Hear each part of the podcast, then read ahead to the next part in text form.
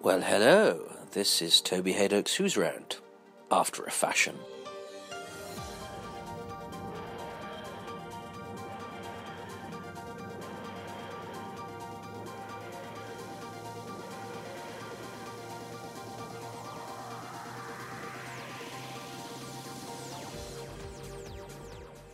I lost an interview this morning. We have three Doctor Who stories left to cover. I lost an interview this morning, but that means by a wonderful coincidence, I'm covering story number three with not one but two of its contributors who happened by coincidence to be lunching together today. And my cancelled interview means I've been able to take advantage of both of them. So I'm going to ask them to tell me who they are and why I'm talking to them about Doctor Who.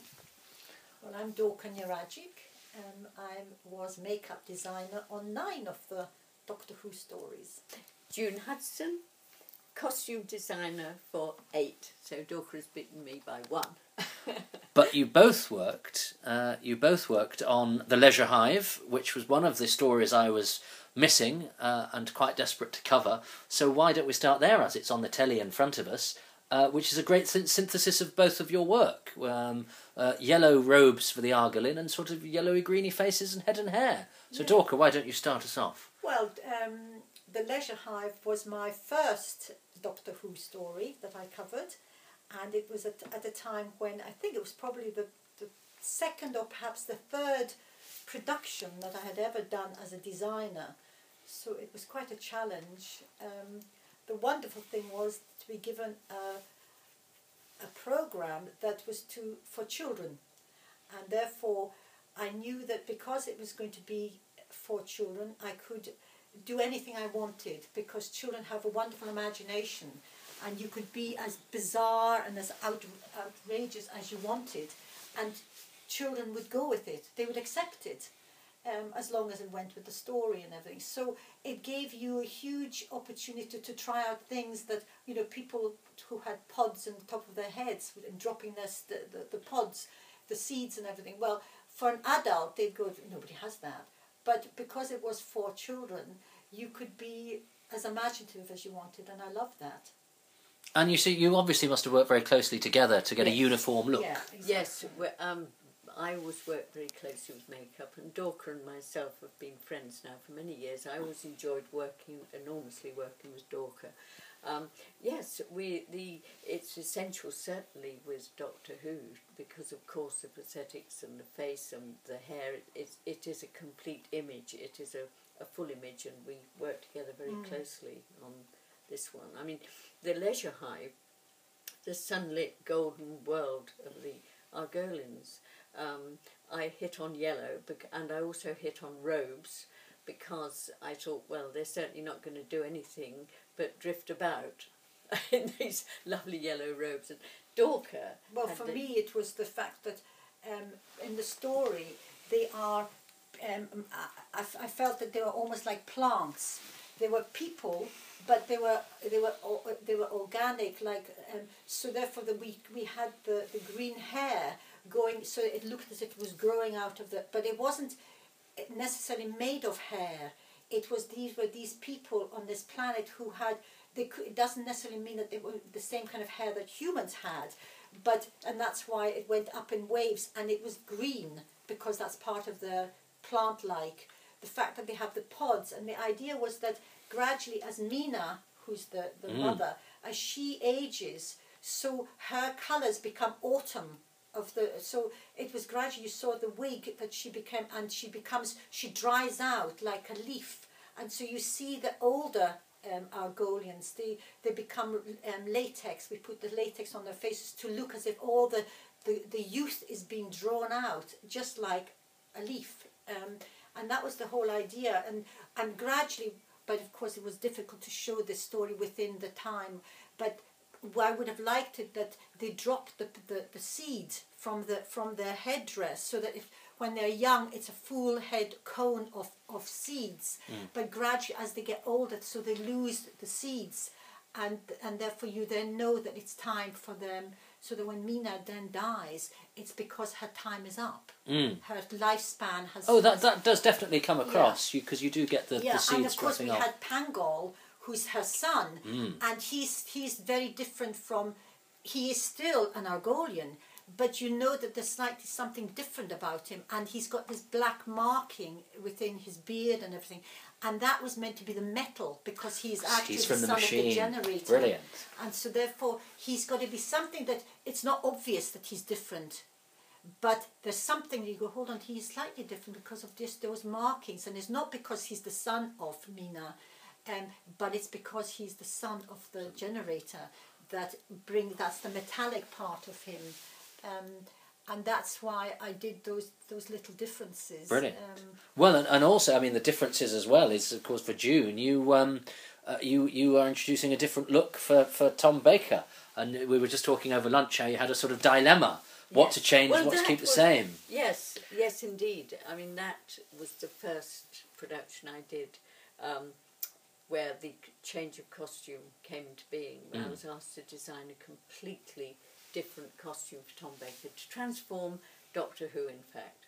And this was a, a wonderful opportunity for a designer. And Tom was kind enough to say he would wear anything I designed, which I was immensely moved by because I thought that was fantastic and I had uh, one very big decision to make, and that was the scarf. Um, I, I mean, like most designers, it was supposed to be a new costume, completely new costume, and it would be, I suppose, really, I mean, just losing the scarf would have been an option, but for me, I felt that the scarf was so much part of Tom's personality as a doctor, and also he used it as a prop. So to take that away would be removing something that he used. Um, and also, I just felt that that was something that we needed to keep. So, it was rather enlightened self-interest, uh, that was that was my decision because I thought there was quite a real danger too, thinking a bit selfishly, that he would actually use the old scarf with the new costume, which Ah. would not really um, work very well. So I designed just a scarf that was made in chenille wool in wonderful colours, lovely rich colours you get in chenille, and also had the advantage, as it was such a very, very long scarf, of being light. I mean, Tom, being tall and powerfully built, could carry it easily, but it, I mean, in wool to be that length, it, it, it just is a weight, and a lighter scarf would certainly be easier to use. And so, and also the colours in chenille were absolutely beautiful at that time and so I decided on chenille. So we ended up with that because originally Tom had sewn, asked me to sew the. I got a duplicate, and Tom had asked me. He said we, he saw the two scarves, and he said sew them together. So we sewed the scarves together. So there was this ridiculously, immensely long scarf, which Tom, being tall enough, of course, could could easily wear. But that was that was why it was so long. Well, as well as wearing a new scarf, I mean, Dorka, you uh, were responsible for giving him another thing he, he was lumbered with for a couple of episodes, which was an intensely heavy-seeming but brilliant um, old man makeup. Well, he was very good. I mean, it took ages to, to put all the latex on his face, and he never complained. He was fantastic and really professional, and that's one thing. It's you're only as good as the actor allows you to be, because if somebody will not sit in a makeup chair um, for you to latex their face and, and dry it, you know, it takes a long time to do that. Then uh, the makeup is not as good as it could be. But he was very good. He just went to sleep you know, and the, once you're done, oh right, okay, I'm off now, and it was great. He was very, very professional. But I mean, were you ever daunted with a because with a makeup like that? Let's not forget this is the BBC. This is a low-budget Oh, show. definitely, yes, because you don't have the time. You know, there's so many other creatures and people that you have to do within the story, and it's not like you're only doing one person. You, as the as a designer, you're doing Tom Baker, so you're doing all, but you're also having to control every all the other looks of everyone else. Uh, Today, the you have there's more money. You have a lot more staff. You have somebody who looks after crowd, a, a, a, an assistant, a senior assistant who will look after crowd, so you don't have to worry about that. In my day, when we were first at the BBC, that's we had to do it all. You had to be doing fifteen other things, and they just um, yeah. So so it it was very um, That is Yeah, hard. certainly true. I mean, the long hours that, that Dork, I remember walking round the back to the scenery block one evening. It was very late, wasn't it? It was about 11 o'clock at night. And there was You'd be setting up and working, yes, working the next on day. Masks and things for the next day. I mean, the were I mean, that's the thing is with makeup. Dork's a huge perfectionist. Well, uh, with makeup, that's that's the problem. It's it, you cannot take it out of a box. You know, with a lot of things like the aging, if you're having to reshoot something tomorrow, you have to do it exactly the same. It must look as if it is in the, it's exactly the same, so that you have a, a walking canvas. Mm. And people forget that, and that walking canvas may, may not feel well tomorrow. tomorrow they may come in and they may not, they may be tired. So you've got to cope with all of that, so that you try to, so you've got the added pressure to make everything quickly, but at the same time you've, it, it takes as long as it takes. You cannot make something dry faster than it's going to dry, because I always say if, if when people say, oh, about, I say, look, these are hands, they're not wands. I cannot magic. If I could magic something, I would be working in a hospital. I'd be saving lives. I wouldn't be doing makeup for a film, however much I love it. But if I could do that kind of power, I wouldn't be doing it. You know, I'd be, you know. So that's always the, the thing is that we can do what we can do. And um, on Doctor Who, it was very tough because there was the time. But look, we have it on now, and uh, we've been looking at it, and it is one of the most impressive, visually, the most impressive Doctor Who stories, I, I'd say. So, how's it been look, looking at the, at your own work? Well, it is interesting after all these years. It's still, it, you know. It is. Uh, it is. I'm. I'm very happy with Leisure Hive. I, I absolutely loved it. I would say almost say that. I mean, it's, it's like talking about your favorite. Who's your favorite child? I mean, I when I look at it now, I would say it was my favorite, and uh, I think it worked. And working with Dorka, of course, is is magic as always. They, There were fantastic actors, Yeah. fantastic They were performances. You know, really. I mean, David um, Haig, of course. Yeah. Yeah. Yeah, it's a great, he's an Uh, incredible great- actor. great actor. Exactly. Well, how, how much credit does because Lovett Bickford never worked on Doctor Who again because he famously Well, overspent Lovett- on the Leisure Well, Hive. he, he was a um, Lovett Bickford. I, I love working with him. I, I think he became hugely involved in the story, and I remember with the uh, they I I'd managed to devise um, a way that which Roger Olmsted made the costume with uh, a band around the head with the eyes fixed to it because the idea that they were chameleons, so they could move their eyes in different directions so that every time the actor moved his head inside the head of the Foamasi, the eyes moved and swiveled on the end of these these strange sort of pokey out eyes. And Lovett Bickford got too close because he wanted to have a huge close up of the eye peering through. Uh, at the, and I said, "Hang on, Lovett, you know this is not a real eye, you know, and Mm, I'm not yeah. sure we can, you know, Yes. however much, Yeah, however yeah. cleverly it's made." You cut you, you have to be careful about getting too close because the eyes were swiveling about and Mm. he loved it because every time the actor moves his head the eyes swiveled Yeah, it's brilliant I was brilliant. delighted with that effect it worked very well but uh, of course Lover I I did try to say don't get too close Lover but he was he was lovely to work with I, I very much enjoyed working with a perfectionist as both Yeah. myself and Dorka are, but then also working within the confines of a budget. We, we didn't have the time. Oh, you, we you had have no to finish. time, You have no to money. finish by whatever time it was in the evening. Oh, yes. And whether you and so therefore we couldn't go over things. Oh, you know, no. I've, I, you know I've been doing things for many many. We both have for many many years.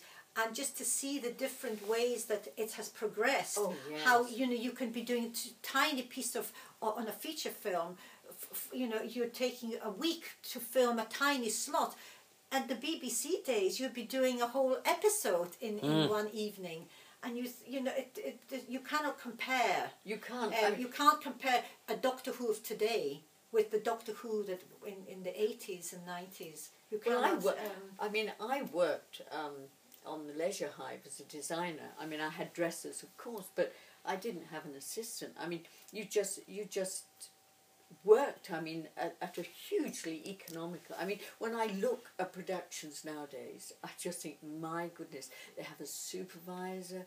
They have. A, I mean, I just look at the list. Of, you know, it's fantastic. I mean, it is amazing what we did in those But the days. time, it's really And the there no time. money. There was just there was just no time to do.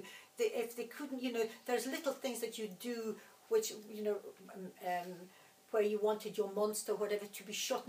They had no time to do that. To show something moving that you perhaps you had some eyes that you said with the eyes moving. They couldn't go tight or they went too tight because and they couldn't go back and reshoot it. So that things were done, which now if they were to reshoot that, they could get make it look much better or whatever. It was a time. The but there were no special. that- There were no special effects very much then.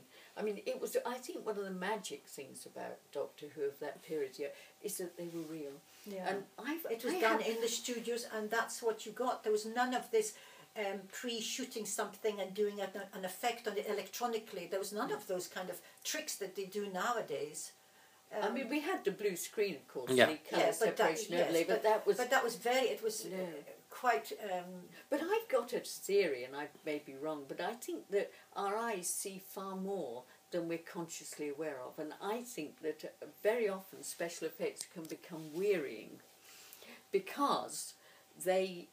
I think in the person watching imagination knows yes. well they Yeah. know that that it's just electronic where Yeah. all those monsters were actually made and all those effects that Yeah. Dorka did on the head and the makeup and the hair were real they weren't just superimposed electronically and I think in a way there was something about the reality mm-hmm. that they were actually three dimensional actually made and I think this is the magic of the old series that there was something very real and very magical about them because of that.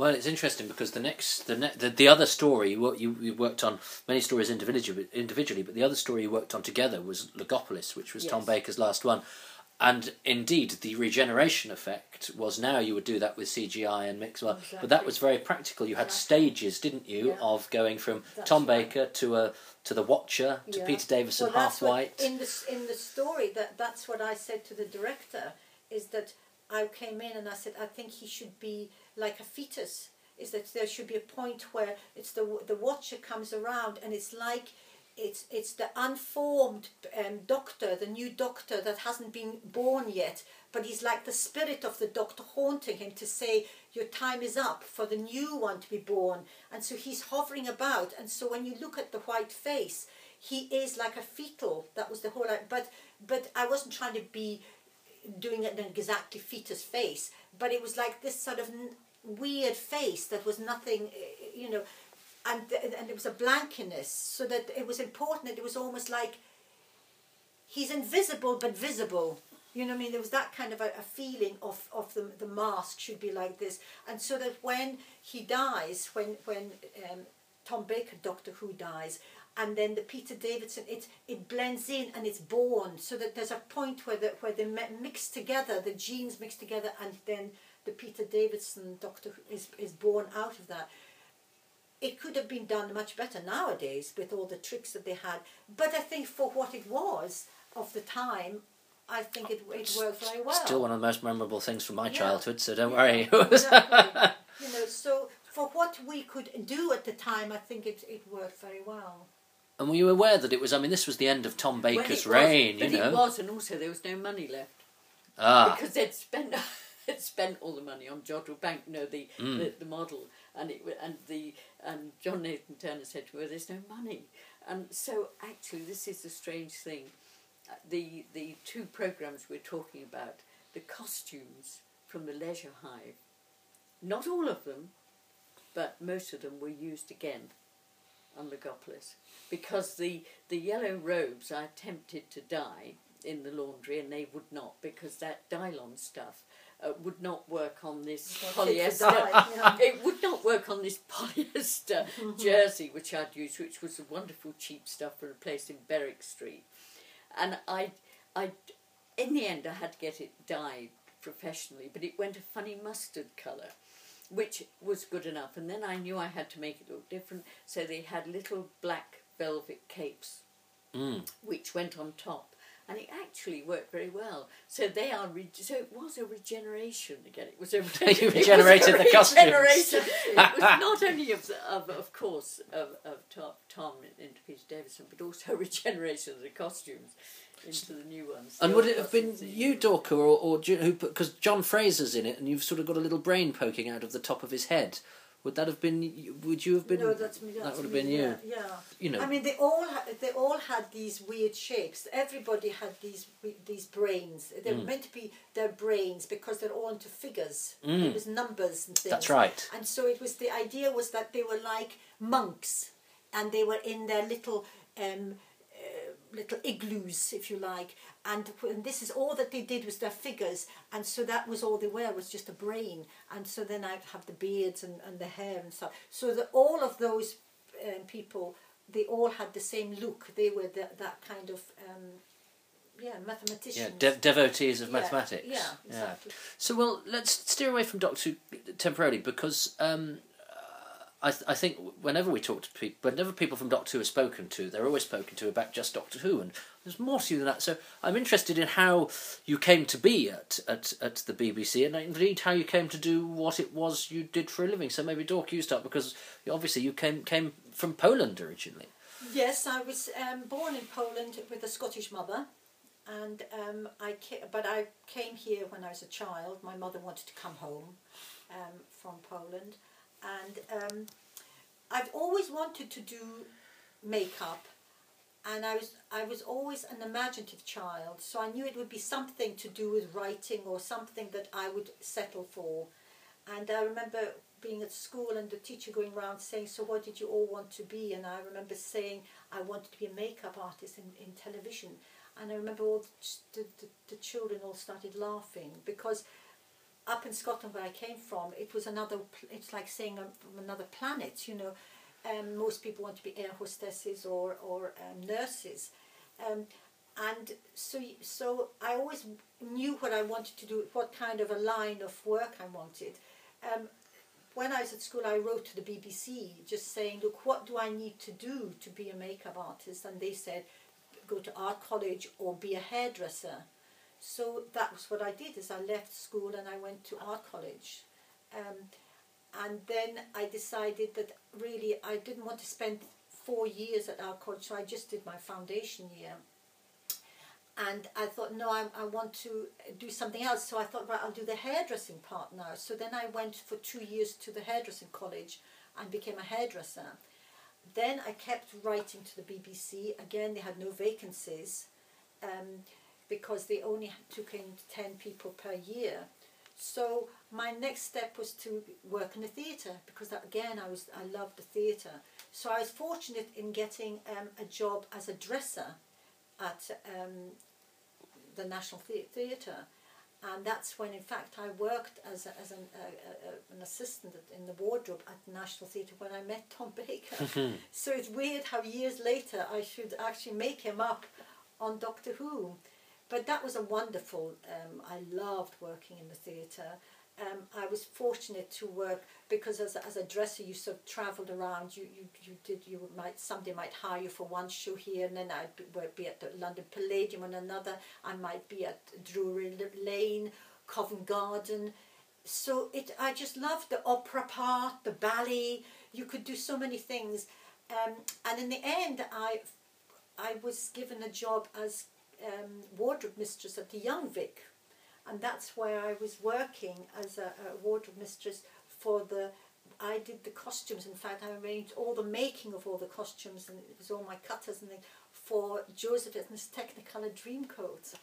Wow. So that was, and we went to the Roundhouse, and we went to the Edinburgh Festival with that.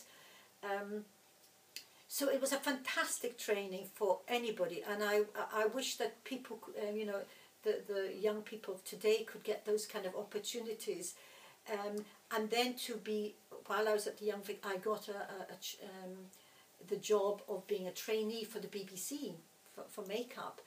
And again, three months of intensive training, then you were a trainee for three years at the BBC. But that meant that a designer could come and use you on any production that they were doing.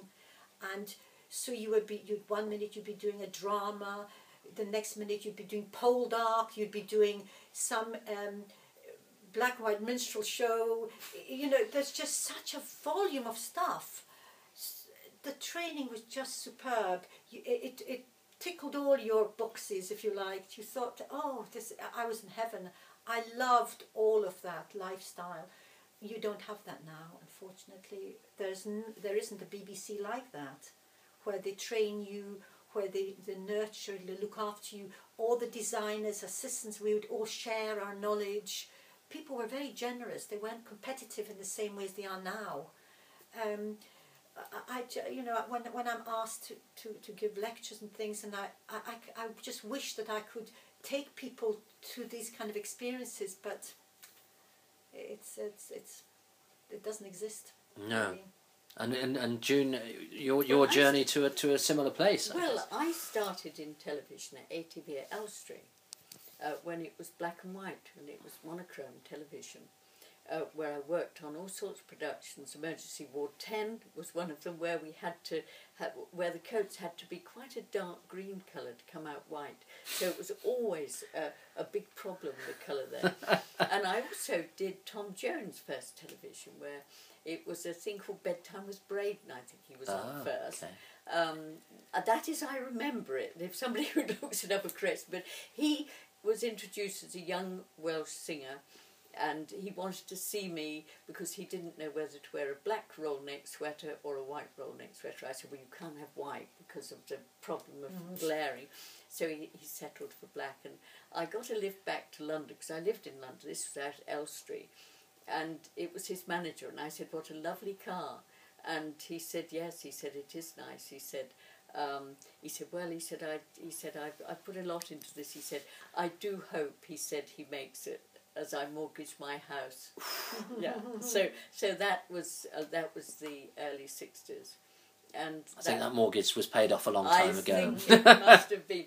But then I, I, after being there for about three years, I, I did a lot of comedy programs there too, and uh, I was I worked on Sergeant Cork, and then, uh, then I moved to the BBC, and which was my aim because I I did want to work at the BBC very much, and I remember being on the the train at Shepherd's Bush, looking out of the window and seeing the television centre, and thinking to myself, one day I'm going to go through those gates, and which indeed I did, on the third of January 1966, and those were the great years of television. I think the 60s, 70s, and 80s were the, and particularly I think the 70s, 80s, they were terrific years at the BBC.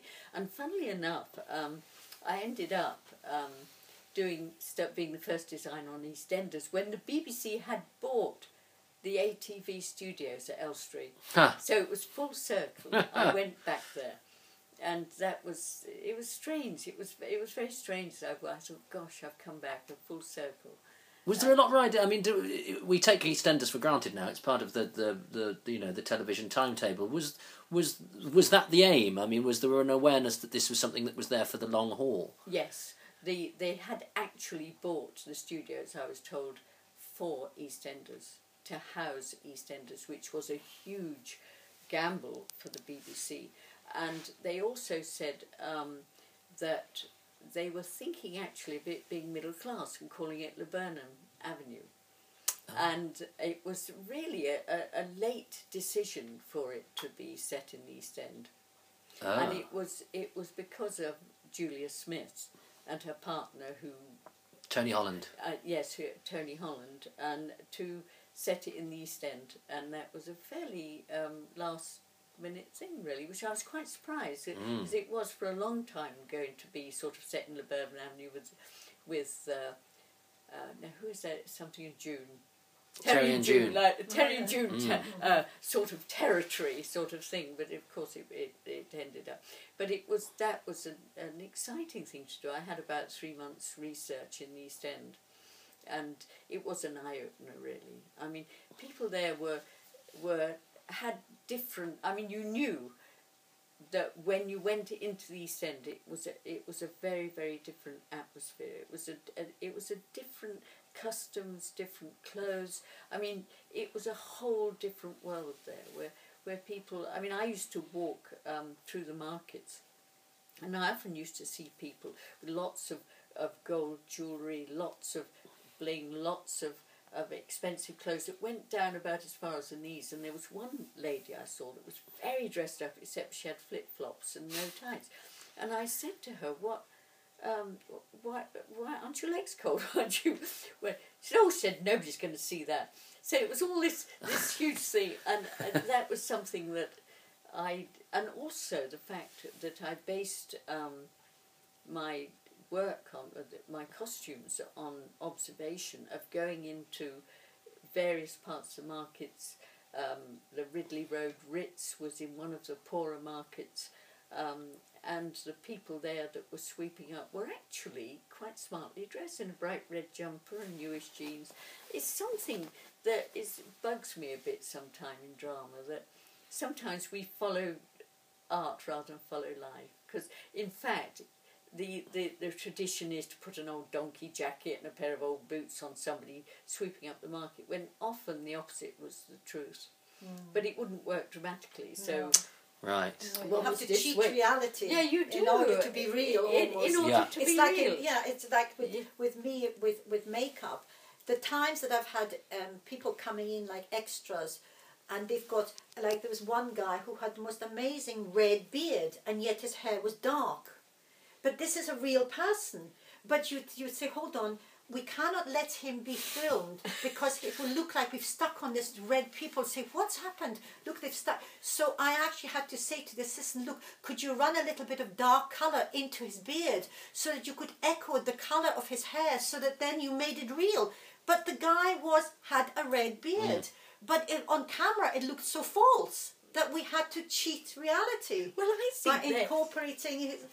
Well, it's like, isn't it, archetypes? They're like king, king, queen, jack. I mean, you knew, you knew with archetypes that if you've got a pack of cards, um, it's king, queen, jack. I mean, if you said to somebody queen, you, you wouldn't necessarily think of archetype. I think you would think of a queen on a pack of playing cards or a king.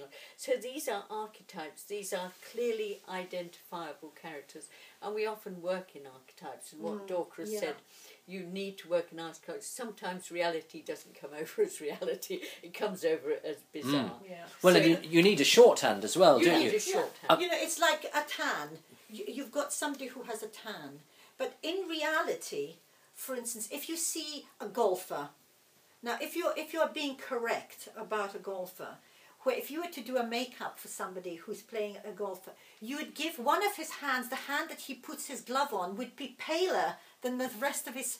But you never do that because they go, oh look, look, she's forgotten to make up his mm. hand. But no, mm. the golfer wears his gloves, so therefore he never gets it burnt. You know, so just certain things that the reality, but you put it. Put you, But it would take the audience out of it Exactly. unconsciously. Because the, you, unless you have a thing saying no, the makeup has not made a mistake. If you look at a real golfer in real life, one of his hands will be lighter than the other because he wears a golfing glove for most of the time that he and when the sun is shining. So it's just things like that, or the fact that you are washing your hands constantly, so you're shedding the skin of your hand, so that your hand automatically is lighter than your face anyway. But if you have that with somebody in real, they go, look, they've forgotten to make up his hands. But you go, no, that's how it is. We have to disguise the truth in order to portray. Yeah, there's a lot of programs now about. Did you notice? Did you see that Yeah. mistake? Did you meet, Oh, see there that is, continuity mistake? Yes. So, Oh, so there's there a are people whole looking. industry. Yes. Yeah, Of, exactly. of we we hope we hope uh, uh, any mistake one might make or omission does not end up on that. On one luckily, I think shows. fairly lucky in that respect, but it is Yeah. certainly a hazard, yeah, isn't it? yeah. But- But it's interesting when we're talking about shorthand for knowledge. I'm thinking about a Doctor Who that you did. It was Hillard June. that did It was. June that did Meglos. I did. So, know. so you had that shorthand of you'd got the scientists who all had the blonde wigs and That's the right, white yeah. costumes, and the the, the, And the Jacqueline people- Hill and her lot who all wore flowing robes. And, That's right, and also the, the, the, the people, the the leading man in that. Um, you tell me who he is. w- what, uh, Bill Fraser or Uh, Edward Bill Underdown? Fraser, because Bill Fraser was one of the gang that were looking for metal. Yeah, And at the time, there was a popular kind of jewellery um, in the seven, in the early eighties that was called nail art, and it was slightly hippie, and it was jewellery made of nails, which in fact I still have. One of the the things because I bought it actually in the market. It was a necklace made of nails, a big decorative necklace made of nails and tacks. And that was one of the things I put on Bill Fraser. One of the things that he'd found. But I found old hubcaps, everything, because they covered themselves yeah. in the, in this metal. Mm-hmm. And that was tremendous fun, that one. I, I enjoyed Meglos very much. And uh, but you you'd come to Doctor Who actually prior to that with um, the, the your first one was the Ribos operation. Yes. um, where you'd got this sort of very Ruritanian Russian, look. yeah. Uh, and uh, doing snow scenes all inside, so you're Well, having the to. director, George Spenton-Foster. George Benton Foster. I mean, he was mad about Russia, and it was it had a Russian feel about it. So I went for broke and went for the full Russian experience.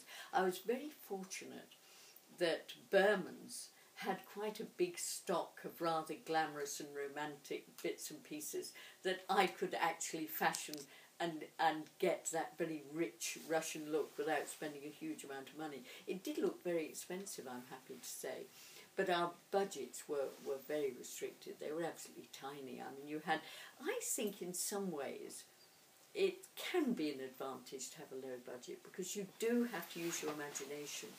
Uh, Yeah. Where yes, Yeah, isn't and that's it? it is exciting. It- As long as you are not then judged along the With- with a against something multi-million- exactly. Yeah. You know, Star Wars or whatever. You, you, we're not in that kind of. We never were in that kind of um, competition. You know, it, it is what it is. You are given, and therefore you are allowed to use your your imagination. You'd be, you know, you would be making things out of, you know, to have a pair of gym shoes, which for the frog you'd be attaching, making toes of a frog and stuff. But it's a gym shoe. You're not getting away from the fact that that's all you can afford. Well, you we had to be incredibly couldn't- yeah, you cannot we? afford to actually have cast of the actor's feet, then model on the frog's toes and whatever. You cannot. There's just not the money. Mm. There's not the money, and there's not the time. So that you then have to pre-make something that right. He's got a size eight shoe, so therefore I can now get on and model on top of that the shape of the frog's foot, so that I know that when he comes in, it will fit him, and we film it. That's Well, what. and and talking of frogs, you had another um, thing that people might not realise is a is a stumbling block when it comes to doing your work is that you had to turn a famous actor Stratford Johns into a frog. Exactly, and the instructions are he is a fine actor, we are paying a lot of money for him, we need to see who he is. And so immediately you are then having to make him into a humanoid frog and not into the creature that you would like to do because they need to see not just by his voice because he had a very you know you could recognize his voice anywhere but it was also to see that that's Stratford John. You, you knew mm. exactly that that's who it is And yet you had the opposite problem at the other end of that season, which is Peter Davison's first season, uh, with Time Flight, where you had to disguise Anthony Ainley as a as a magician to hide the fact that it that was the he's master. Exactly, that's right. But that was fine because you were disguising a creature, a, a- character within the storyline. You were not disguising the actor that's playing it. hmm You know, so so um, you were not taken because once it became unravelled that he is the master, then we we knew. You know, so yeah.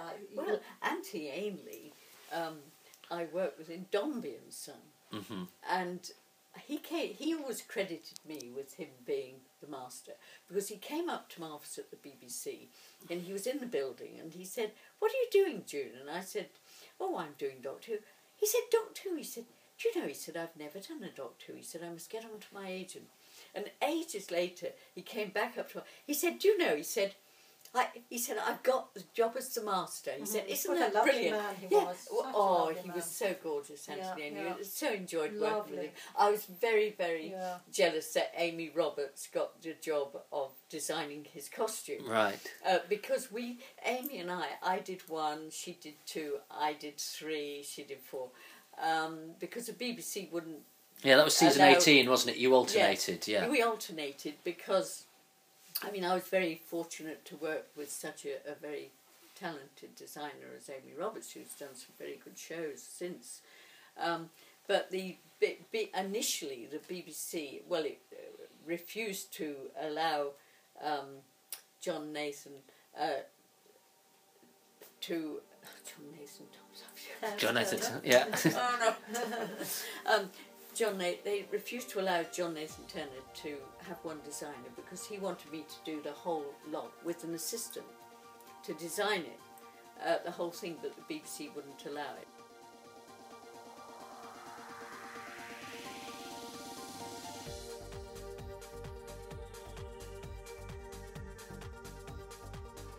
So, two charities, but there are two episodes of this because, as you all note, uh, we didn't conclude our interview because the ladies have plenty more to say. So, I will continue with them in the next edition.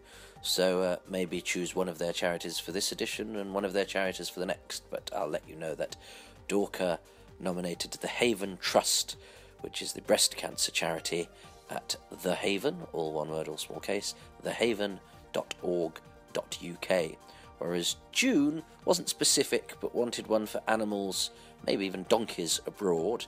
Uh, and I think the best place to go for that is a, a web page I found called donkeycharities.co.uk. That's donkeycharities, all one word, .co.uk, and that um, has some charities from different parts of the world and some that deal with uh, more animals than just donkeys. So then you can you can choose because she wasn't particularly specific.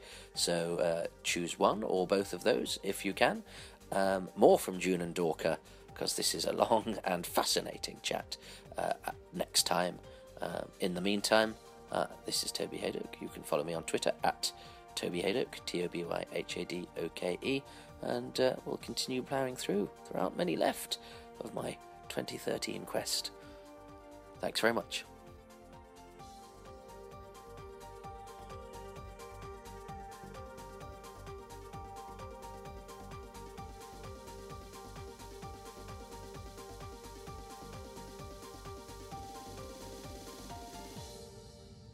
May I ask you a question?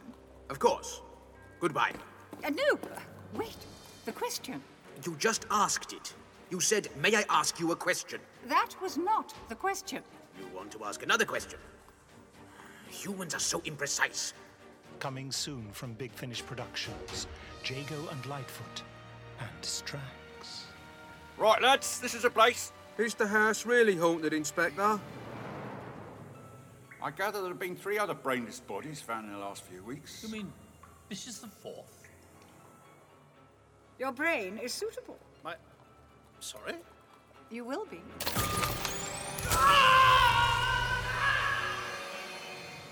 What was that? Just the wind, probably. Spectral creatures, show yourselves. Surrender now, and your death will be swift. Yeah, ghosts, spooks, spectres. The supernatural, paranormal, uncanny, and just plain downright weird. Yeah, I, I try to explain, but he insists you, Professor, are the great detective Madame Vastra. And he thinks Mr. Jago here is an housemaid called Jenny. And he thinks you're both married. Crooks. You mean he thinks we've got husbands? Not exactly. Then what exactly? He thinks you're married to each other. What? Heavens above! Big Finish. We love stories. Mind you, he thinks I'm a bloke.